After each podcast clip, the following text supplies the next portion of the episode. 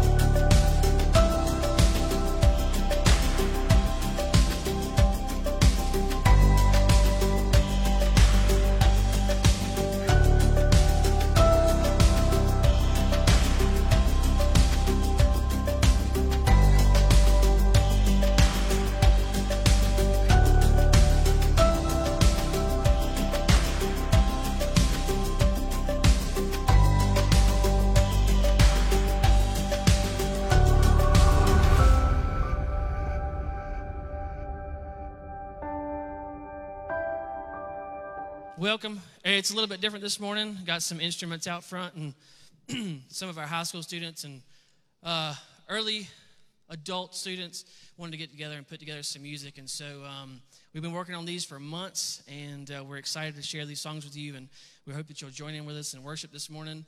And uh, this first song is from a little band you might have heard of them. They're called Casting Crowns. They've been around for 25 years or so. Um, so if you know it, sing along with us.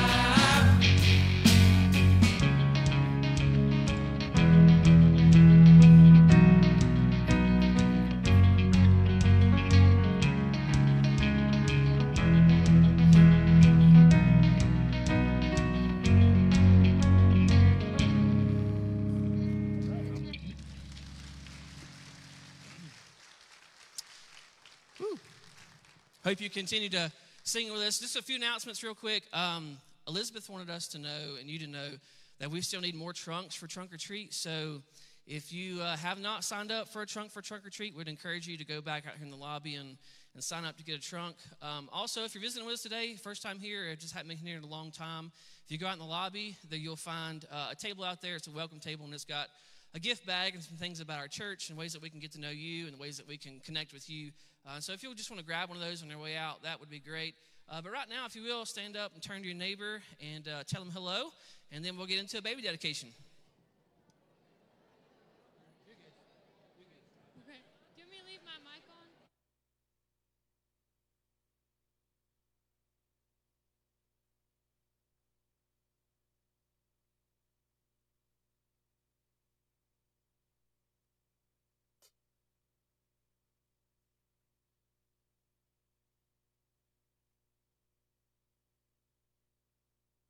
All right, guys, if you'll be seated, I want you to direct your attention to the uh, stage. We're going to have a baby dedication. I'm going to call Zach and India Pearson to come up with Colton Case. Guys, if y'all just come up the center here, well, you can come up that way, that's fine. Yeah, you're good right there. We got two babies this morning.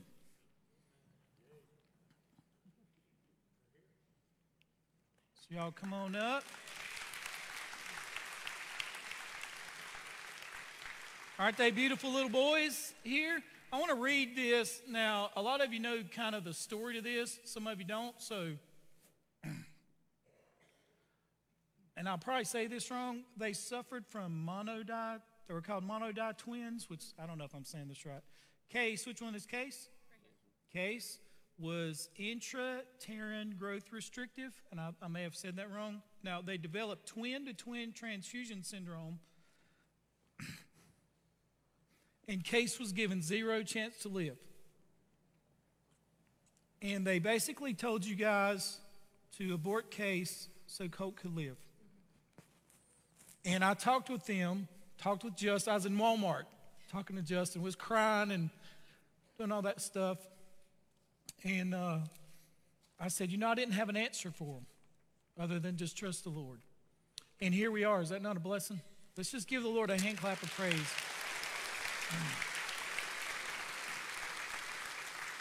You know, you think about, you know, we have prayer time and we'll mention names and do this, that, or the other. And this is the answer to prayers that we have here. We have several in this church service we're going to mention this morning. So don't ever take for granted your opportunity to pray. And we love both you guys. We do. And we're so thankful for you. And uh, I thought of this verse. This is not the typical um, baby dedication verse. Trust in the Lord with all your heart and lean and lean not on, on your own understanding. In all your ways, acknowledge Him, and He'll direct your paths. And a lot of people talk about faith. I do, I preach about it all the time. But this is living proof of two people who place their faith and trust in a sovereign God. And I just want to thank you. You've strengthened my faith today. Uh, you had a lot more faith than I did. And uh, so let's once again, let's give the Lord a hand clap of praise for what He's done. Mm. But today we come to dedicate these two little boys to the Lord, and I'm going to ask you both the question. You're going to make a covenant today uh, with your church family and, uh, and with these young men or, or, little babies this morning. In presenting Colton and Case to the Lord, do you promise through God's grace and the help of the church to teach your child the truths of the Christian faith? You also promise through prayer, word, and example to bring Colton and Case up in the nurture, discipline, and instruction of the Lord. And church, you prayed for these little fellas. Uh, many of you will have them in extended session, nursery, Awana, student ministry growing up. And I always say this it takes a church to raise a family. So you're going to make a commitment today as well. Do you promise to provide spiritual instruction for Colton Case by giving of your time, talent, and resources to help them come to a saving knowledge of Jesus Christ? And do you promise to pray for Zach and India as they seek to raise Colton Case in the fear and admonition of the Lord? If so, would you respond by saying, We do? Okay, there's several things we want to give you today. We have uh, two certificates, actually. We have one Lamb's book, so I'll give that to you, Zach. We have two student ministry t shirts that we're going to give you. We have two Bibles, and we also have two letters. If you don't know, this is for Case on the day that he accepts Christ, whether it's when he's four or 94, this is his letter. It talks about this day, okay? and how you prayed, their parents prayed, and how we prayed for their salvation. We prayed for their health, okay, for them to be here. Now we're going to pray for God to save them uh, at an early age and use them for His glory. Amen. So let's pray together. Father, as we come to you in prayer, I want to thank you for Zach in India.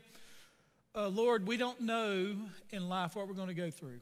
But Lord, we do know that you're sovereign and you're in control of all things. And Father, this family, during one of the darkest times of their lives, placed their faith and trust in you.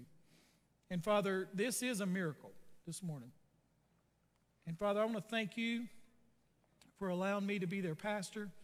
And Lord, I pray for Colton Case that you continue to bring healing for their, to their bodies. Lord, help them to grow up and be strong young men. I pray that they would accept you at an early age. And Father, that you'd use them for your honor and for your glory. I, I pray that because of their births, Father, that the name of Jesus would be glorified and his kingdom would be exalted.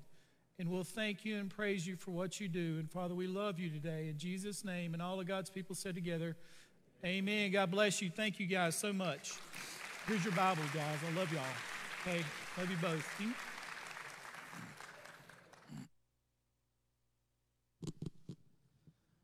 You guys can stand up with us. We're going to continue in worship. This song that we're about to do is one that we learned at summer camp, and we just loved it so much. We wanted to bring it back here for you guys. So it's called Take You at Your Word.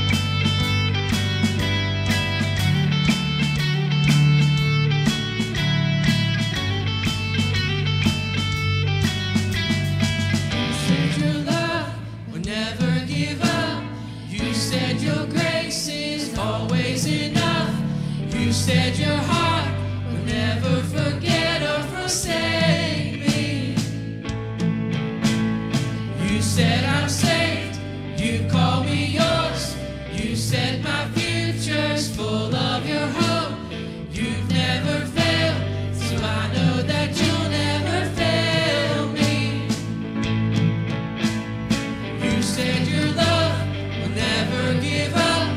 You said your grace.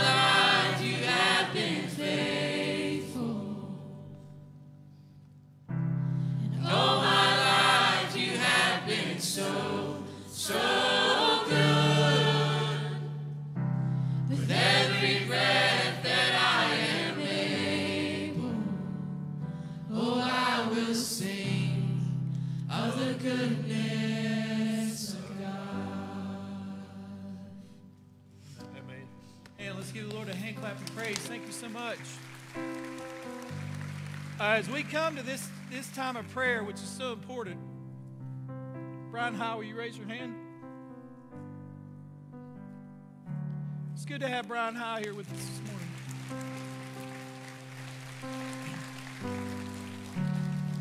The day after his wreck, Justin and I went into the ICU room. All I could do was cry. And to see Brian here today, I love you, brother. And God spared you for a reason. Love your boys, and this church is behind you 100%. Let's thank the Lord for that. I'm going to ask Kelly, Ronnie, and Doug if you'll come forward, and Cindy Lou and Freddie if they'll come forward. We've been praying for Cindy Lou and Freddie for a long time, and we've been praying for Kelly, and a lot of us didn't even realize we was praying for her. Many of you know Kelly is the donor Cindy Lou. And she has some very important tests tomorrow that we need to pray that they go well. And if they do, then they'll have a transplant Thursday. And just the way that this has worked out, it's just like a God thing. I mean, you just you just can't make this happen. So I'm going to ask you, as uh, the praise team leads us in this time, if we'll all gather around them and let's lift them up in prayer. Okay? Easton's coming down as well. Y'all come on, meet me down here at the altar.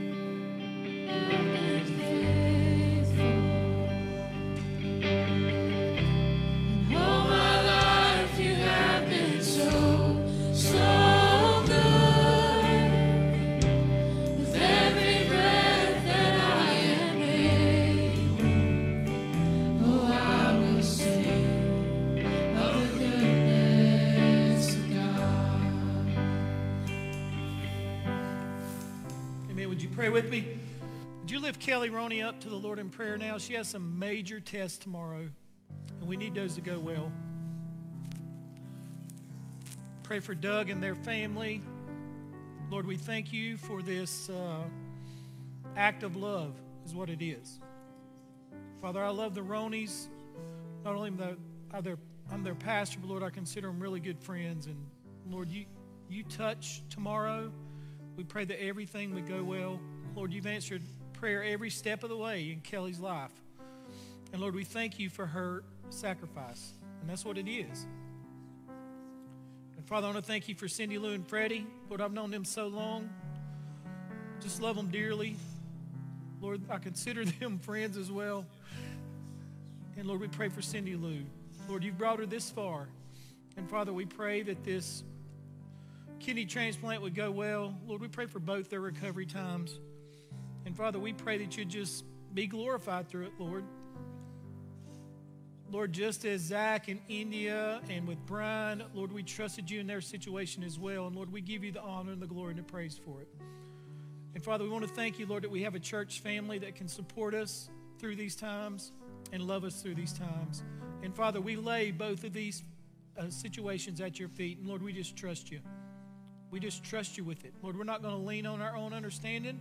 But Lord, we're going to trust you.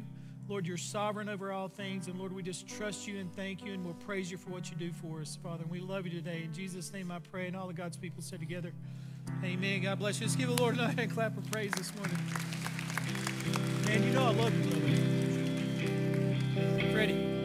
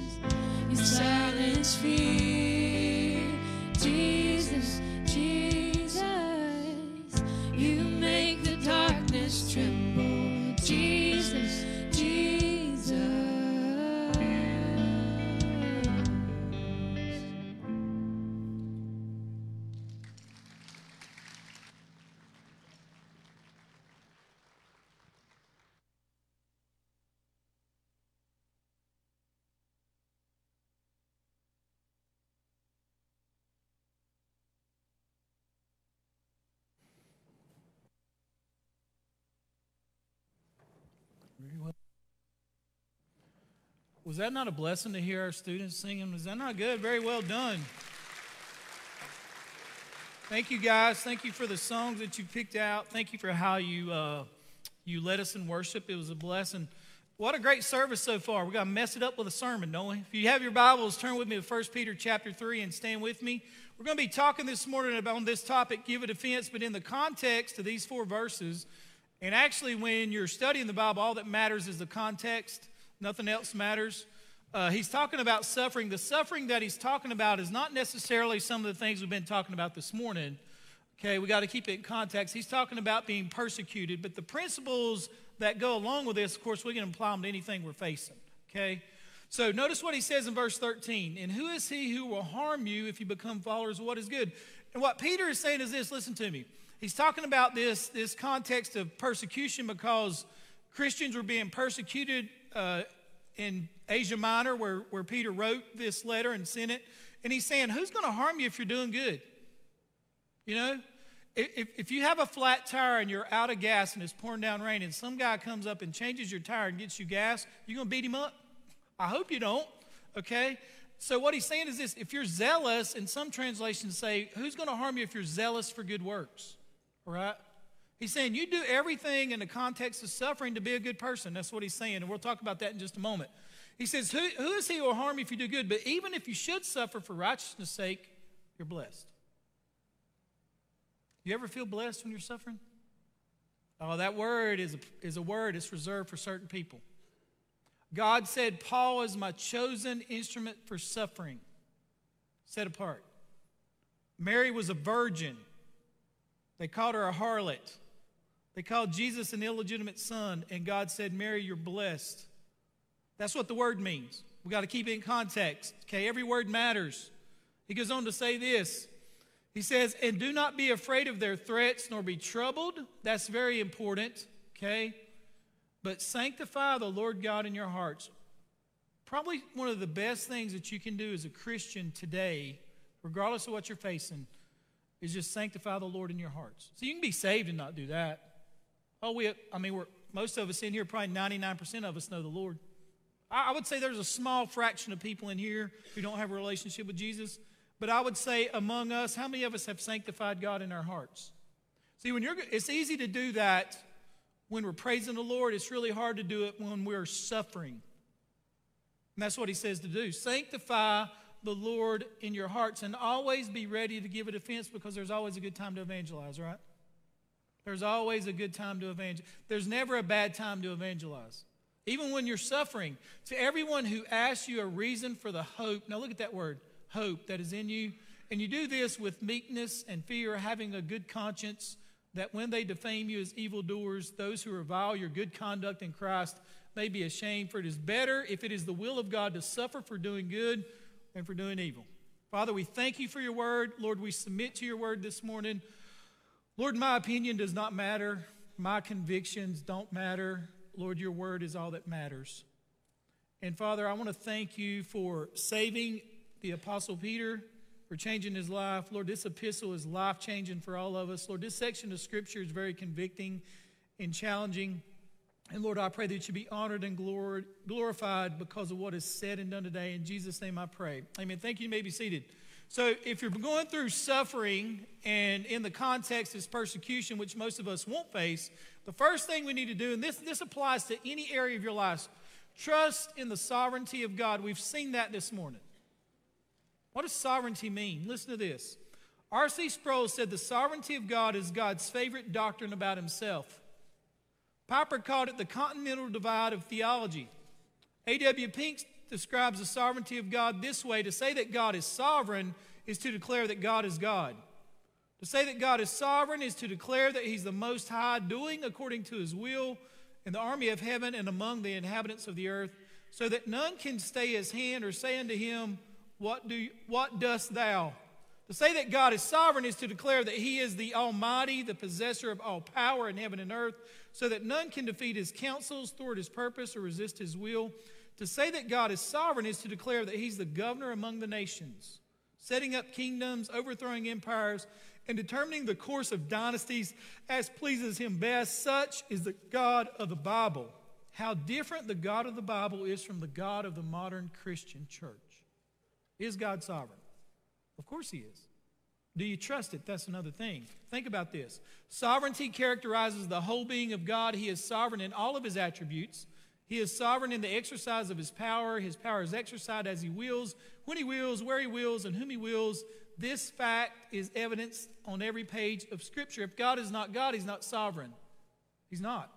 The sovereignty of God is the chief article of our faith. God rules, reigns, administrates every moment of every day. He is God. Nothing is out of his control. God has a plan and it will happen. You can't stop God's plan, neither can I. Right? God's plan will happen. Psalm 96:10 says, the psalmist says, Say among the nation God reigns. You know what the psalmist is saying? He's saying, I'm sorry about your God, Egypt, but our God reigns. I'm sorry about your God, such and such country, but our God reigns. There's one God, and He reigns. It was Paul's message on Mars Hill when he goes to the Areopagus and he stands among the, the uh, uh, educated elite of his day. He says, I see y'all very spiritual. You got a thousand gods here. You even got a God you don't have named, but my God reigns. Do you have that much faith in your God? Paul would say, My God is sovereign over all things, and your God is not. Your God is false. Psalm 97 says, The Lord reigns. Let the earth be glad. Let the distant shores rejoice. Psalm 99 says, The Lord reigns. Let the nations tremble. He sits enthroned between the cherubim. Let the earth shake. Now, listen, the fact that God reigns means that he has absolute authority over all of his creation people, animals, weather, time, and so on. God uses and exercises that authority every moment of every day. God has the ability to make his plans come to pass. Psalm 115 says, But our God is in heaven. He does whatever he pleases. Do you believe God is sovereign? If you don't, good luck in life, because life is going to smack you in the face. And the only person you're going to look to for guidance and authority is that person in the mirror, and you've done a bad job of that, haven't you? I mean, let's think about it. I would hate to be in complete control of my own life. Psalm 115 says, But our God is in heaven, He does whatever He pleases. Steven Lawson said this. Listen to this quote. Some Christians live in such fear, they act as if they believe in the sovereignty of Satan rather than the sovereignty of God. Peter says this, and who is he who will harm you if you become far as doing what is good? But even if you should suffer for righteousness' sake, you're blessed. Do not be afraid of their threats, nor be troubled. What he's saying is God's sovereign. God is sovereign over all things, and trust him. If God is sovereign, you must first consider suffering, notice what he says, to be a blessing. Man, that is tough. I hate that. I do. I want everything to go smooth. I mean, have you ever suffered? I mean, the most suffering I've done is watching Carolina lose last night. Hit me right here. It hurt me, you know? I mean, I'm, i mean, how, how can I look at this passage and put myself in it? It's just tough. But that day's coming. It's coming. It's just coming. You're either in a storm, going in one, or coming out of one. That's life. Jesus says it rains on the just and the unjust. Okay? Be thankful for peaceful days. Amen? Just say amen right there. Be, be thankful for days where you're financially at peace, emotionally at peace, if you have those in this world, physically at peace, and spiritually at peace. Because most of us, I'm just going to be honest, I'm, I'm going to be real with you as a preacher. Most of us are like this in all four of those categories, are we not? But guess who's not? God's like this, people. He's like this. And you're either going to trust him or you're not. And what Peter's telling these people is this listen, Monday might be good, but Tuesday's coming. right? But God's still God. You're suffering. He said, if you suffer for my sake, this is what he's saying, for my sake, then this is what he's saying be blessed. Look at that word blessed. One scholar says it's not so much the idea of happy uh-uh. I don't leave gravesides happy. I don't. I don't leave ICU rooms happy. Hey, I've been in every tower at Baptist. I can get you from one side to the other without going through the parking deck. Never leave there happy, right? I've left there blessed. You know what that word means? It means you're honored. If God chooses you to suffer, then you're handpicked by God to suffer. Look at the people in the Bible. God said, Mary, you're blessed. Her life was a mess. Jesus' mom's life was a mess. Not, she wasn't a mess, her life was. You want the favor of God on your life? That don't mean free parking spaces and, you, and you're going to make six figures a year. That means you're going to you're going to serve and suffer for the glory of God. And if you're not up to that, don't pray for it. Don't pray for it. I prayed one time, God bless me, and I end up pastor here. You want that office? Then come get it. You want that office? You want to sit where I sat? But I do feel blessed. If you're suffering, okay, and you're suffering for righteousness' sake, this is what God says about you. You're blessed. And the only way to understand that is to understand that God is sovereign. And if God is sovereign, you should be zealous for good works. Now, notice how this verse, this translation puts it. It says, if you become followers of what is good. Other translations say that you should be zealous for good works. That word zealous, listen to how John MacArthur put it. What is the word zealous or zealot? I mean, it's a person with a passion. It is a person with a great adore for some cause. If you study the New Testament background, you know that during the New Testament time, there were a group of people called the zealots. That's the word Peter uses because Peter understood it. There were fanatical patriots in Israel, and they pledged to liberate Israel from foreign rule at the cost of their own lives, if need be. In other words, they were so committed to liberation from of Israel from foreign power that they would literally murder, steal, lie, cheat, and give up their own lives for their cause. They were zealous. That's how devoted they were. There was one of them among the twelve whose name was Simon the Zealot, carried a knife with him. He was a concealed carry person in the first century. Amen. I loved him. So there were they were a political radical party who were willing to lay down their life on the line The Zealots, in particular, began at the time of the Maccabees, which was between the Old and New Testament. They resorted to violence, they resorted to assassination, absolutely anything they could do to express their hatred of the pagan foreigners. They became a relatively significant force, so much so in Acts 21, it says there were about 4,000 of them. There were men prepared to take their lives and lay them on the line, sacrificing ease, comfort, worldly goods for the love of their nation. So Peter says, You be zealous, you be a zealot, and doing good. hey, it, listen, most of us will probably go to the second service after this one, which is Mexico Viejo. Okay? All right? Or the other place. Look, and if you give a $1 tip, don't let me watch you. You got it? If you give a $1 tip, don't tell me you're zealous for doing good. I mean, somebody making a dollar an hour, bringing you chips over and over and over again or whatever. You know, bless people, be good, do good, be zealous. If you're going to be zealous for something, be zealous for serving God and be passionate about doing good even if you're suffering. Is that not, some, is that not a mature Christian? I'm suffering. God has called me blessed, but I'm going to be good to you. It's hard to argue with that Christian. It is very hard to argue with that Christian. And then he says this if, if God is sovereign, you should sanctify the Lord in your hearts. You should set God, God should be first, is what that means. Jesus said, Seek you the kingdom of God first, and all the other things I'll add to it. Whatever that is, it's different for all of us, is it not? Is God first? That word sanctifies means it's the Lord must regard, you must regard the Lord as holy. You must set him apart. You must, God must be the first in your life. Okay? Trust in the Lord's sovereignty. Number two, if you're suffering for righteousness' sake, you better know what you believe. Always be ready. Now look at that. Three words. Always be ready to give a defense to everyone who asks you. Notice, look at the word defense.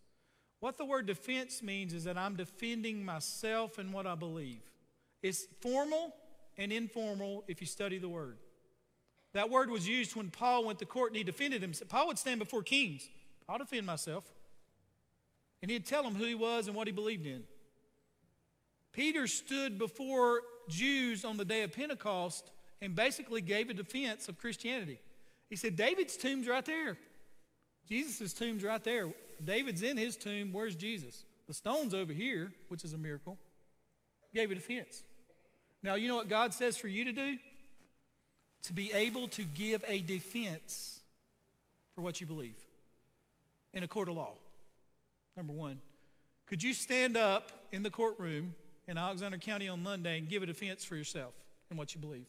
That's what he's saying. That's what the word means. I can't change the word, okay? It's where we get the word apologetics from. It also means in an informal sense, which means I can talk to Randy about it. Right? Look, now look, always be ready to give a defense to everyone who asks you, which gives the idea that you're not in court, but you're at Walmart, or you're at Dusty Ridge, or you're at Scotty's, or you're at wherever. And somebody comes up to Randy and says, Hey, man, can you tell me about Jesus? And you say, Yep. Let me tell you about Jesus. And what it means is this I love how one scholar put it. He says, when you give this defense, okay, what it means is that you can give it um, intellectually, you can give it winsomely, you can give it with uh, grace. You can give it, as a matter of fact, in verse 16, he says, You're to do this with meekness and with fear. You're to be able to talk to people. The best evangelism strategy is not me standing out on a corner preaching. The best evangelism strategy is me talking to you one on one, like adults. The best evangelism strategy. That's what the word means. That when I talk to you, I can give a defense. And he says you're to do it in verse 16, you're to do it with gentleness. Listen, if you're right, do you have to argue about it? I mean, two plus two is, if you want to argue about it, I'm not going to get mad at you. You probably went to some other school like Hickory High. I don't know. You probably were educated there, you know? I mean, you know, people at Sugarloaf, after they get through at the fifth grade, teach seventh grade at Hickory, all right? So that's how smart we were. But two plus two is four. I don't got to argue with you about it. Why would I? You know, I heard one pastor who was very controversial, And, the, and, and I heard him preach in person in the 90s. And he was, well, I mean, the place was packed. He's on CNN, Larry King. He always went on those. He never went on the ones that agreed with him. And I remember uh, one of the pastors asked him up there, they had a Q&A, he said, why don't you ever get mad on TV? He said, why would I? He said, I'm talking to people that are lost. He said, he said, and he named the person that was, he just did an interview with the week before. He says, do you realize that man calls me every day? Every day. Every day. And we talk about Jesus. He said, Oh, I could have got mad and yelled and screamed.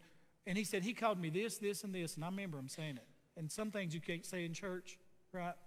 Like Duke basketball. Can't say that stuff in church. Listen, he said, He called me that, but he says, You know what? And he put out his phone. He says, He calls me every day and you pray for his salvation. Why? Because I was nice to him when we talked. Listen, if you're right, why do you got to argue about it? Just share the truth. Speak the truth in love.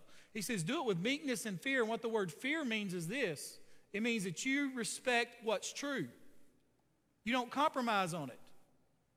You don't compromise and say Jesus is just one of many gods. He's not. That's blasphemy, and you cannot be saved if that's your belief system. Jesus was historically born, historically died on the cross for our sins, and historically rose from the dead. He's historically going to come back and rule and reign, and He is the sovereign God of the universe. And if you don't believe that, you can't even be saved. So you say that you say that with meekness and gentleness and fear, right? But you say the truth. You've got to speak the truth. Christianity, regardless of where it is on the planet, is right, and everything else is wrong. And I trust God to make up the difference. I don't worry about it because He's sovereign. And He says to do it in, in another part of, the, of, of this text with a good conscience, which means this. You know what your conscience is? Your conscience will speak to you on it. That's how God made you. You know what's right and wrong. You know why your conscience tells you what's right and wrong. And now, context is all that matters, right? In the context of giving a defense, your conscience will tell you you need to talk to Randy. Yep, he's lost. You don't want to, because Randy's going to scream and yell at you. He's smart. He's educated. He's one of those atheists, you know, those smart atheists. You know, the luckiest people in the world are atheists. Just nothing, just something happened, here we are. Man, I, I used to call one of my buddies Lucky Charms. So you're the luckiest guy in the universe, man. Just lucky. We're just lucky. You believe in magic? See, you, you believe in a miracle, right? That nothing created something. But what it says is this listen, it says, if God tells me to talk to Charles, and I know the Holy Spirit guides us, and I don't, my conscience is going to prick me about Charles till I die. I've shared the story of when I worked at Taylor King Furniture and the tobacco chewing truck driver who, ne- who I guess he swallowed his tobacco, he never spit, right? The foul mouthedest person ever. My last week there, God put on my heart to tell him about Jesus, and I did not do it. One guy in, the, in my whole life intimidated me as this guy. And I remember being at a service kind of like this, and I prayed and I said, God, if you'll give me one more chance, I'll tell him about Jesus. I did. I prayed it at an altar. I actually went forward. I usually don't go forward. I went forward. God, it, my conscience was killing me. Became pastor here. I wasn't pastor at the time. Became pastor here, going to Baptist, exit 170, I think it was. Getting diet sun dropping sunflower seeds before I go to Baptist. And I walk over there and I hear this voice. There's about four truck drivers there, and I, I knew it was distinct. There's my guy. You know what he said? Jamie Steele, what do you do now? And I said, I'm a pastor. Have a good day. And left. And to this day, my conscience still troubles me over this guy's soul. Listen, be ready, even in your suffering, to give a defense. And then the final thing is this share the hope that you have. Go back. I'm sorry, number three, Michael. Always be ready to give a defense to everyone who asks you for the reason for look. Look at the word hope. It's the greatest four letter word in the Bible love and hope. The word hope in the Greek means absolute certainty. It don't mean I hope it rains or I hope it snows. It means I know it's going to rain or I know it's going to snow. I know tomorrow's Monday, right? Unless Jesus comes back, tomorrow is Monday. I hope Monday comes. That's not what the word means. The word means that you have an absolute assurance. And, and if you read Ephesians, when it talks about us before Christ, it said we lived with no hope. Now, listen to me. If you're a non Christian here today, you have absolutely no hope. What's your hope in? Decaying quick? I mean, when you die, you don't go to Disney or the Tellsville Motel, right? What is your hope in? The one thing God gave me, now I was a decent student in school and in college, but I knew every night I went to bed I was lost. And I had absolutely no, I knew it for a fact. I knew it for a fact. There was no doubt in my mind. And I kept playing those eternity games. Oh, God, what, you, you, give me another week and I'll get saved. Or, Lord, you wait till I have kids or I get married. Or I set these invitations, grab a pew, and just make it through the invitation. Go, finally, I made it through the invitation. And then Friday and Saturday was bad for me. I tried to drink it all away. You know what? You can't outdrink conviction, can you? You can't outsmoke conviction. Conviction. You can't out pill pop conviction, people. Can't do it. If God's after you, He's after you. And you know what God did when He saved me? He gave me hope. I got hope. Notice this verse on the screen, and I'll hurry. The wicked is driven away in his wickedness, but the righteous has hope in his death. Two people die, described by their belief system, not necessarily their lives, but their belief system. One is driven, look at the words driven away in the Hebrew, it's very important. And then the other one has hope. Now, listen to this for the wicked. Two people die, right?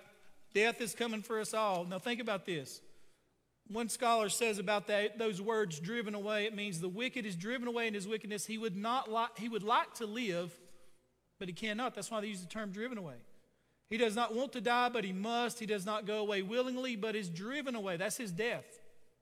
He is not led out, talking about his soul, but is forced out his hands, if you will, grasp the earth. He clings to it with a wrench, is forced to loosen his tenacious hands. Yes, he is dragged out of life as a criminal from his home to a place of final judgment. But the righteous has hope in his death. Years ago, I was preaching in, in prison out here at Alexander Prison. I think it had about a thousand inmates at the time. I asked the warden, I said, Who's the most dangerous guy in prison. He said, Brother, I'll tell you the most dangerous guy in the world the man without hope. He don't care. Here or anywhere else. He says, I hope you give these boys some hope today. I said, I'm going to try. MacArthur put it this way to live without hope would make life excruciating and really unbearable. But what if, what if everything in your life was as bad as it could be? Think about that. What if everything in your life was as bad as it could be? Take everything bad that has ever happened in your life, roll it all into one experience, and make it permanent. All the pain, all the disappointment, all the failure, all the hatred, all the bitterness, all the fear, all the anxiety, and experience that to the full, and then add this on, there's no hope. Don't get much worse than that. It cannot and it will not ever get better. That knowledge would compound your suffering exponentially and incalculably. If you were in the severest torture, and the most profound and relentless torment in all the realms of human faculty, physical and mental, and spiritual and emotional, and you are suffering in all those realms at the same time, and knew you were never, there would never be a moment of relief, nothing would ever change forever, the suffering would be inexpressible. I just described hell. It is the place of the most profound suffering, compounded infinitely by the realization that it lasts forever and nothing will ever change. There's nothing about fire that makes hell hell. That's just a picture of judgment. It's people living without hope and they could have it. Do you have hope today? Let me ask you this question. This is an invitation question. Is the God you serve sovereign? If so, trust him. Justin, if y'all come and play for us, if you'll stand with me with every head bowed and every eye closed just for a moment. They're going to play softly. How many of us today need to turn once again to our Lord and trust Him whatever, whatever we're facing at this hour.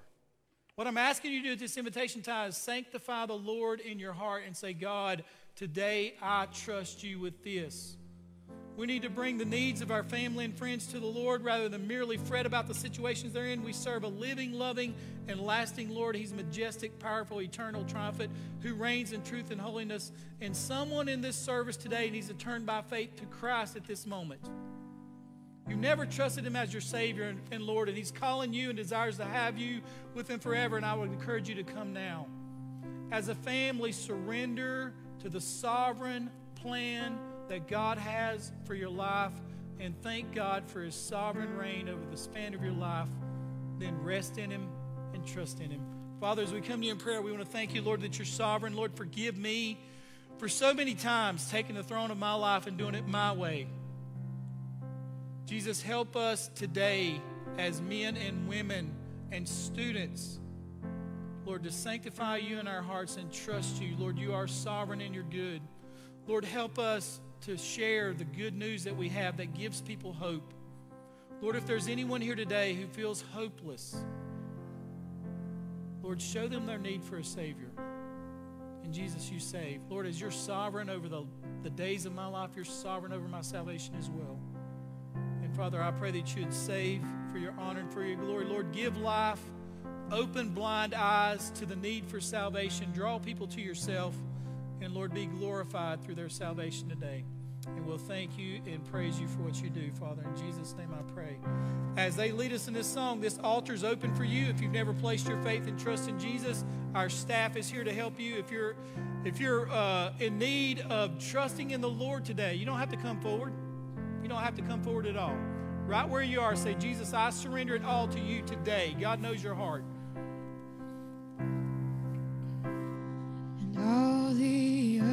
Will shout your praise, our hearts will cry. These bones will sing. Great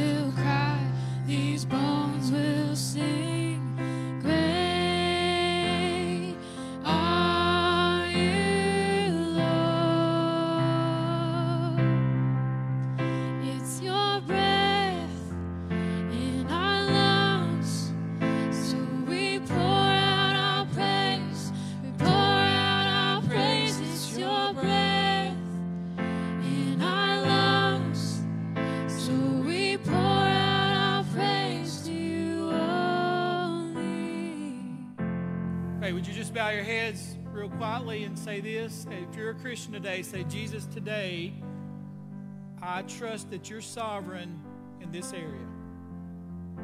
And just trust Him. Whatever area that is.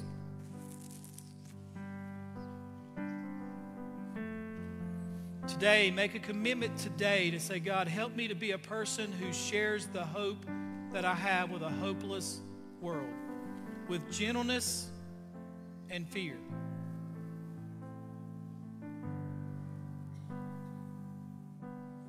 If you're here today and you've never placed your faith and trust in Jesus, today, God hears this prayer Lord, I'm a sinner and save me. That's about what I prayed as a 20 year old young man who didn't know the difference between the Old and New Testament. Jesus, today I ask you to save me. Today, Lord, give me hope. Give me salvation. Save me for your honor and for your glory. Father, we want to thank you for this service today, Lord. Help us, Jesus, as we leave this place. As mature Christians, help us to share the truth in love. Help us be zealous for good works. And help us to share our faith until you come back. In Jesus' name I pray. Once again, all the God's people said, Amen. God bless you. Thank you so much. And I hope everyone has a great Sunday afternoon and hope to see you back here this night tonight.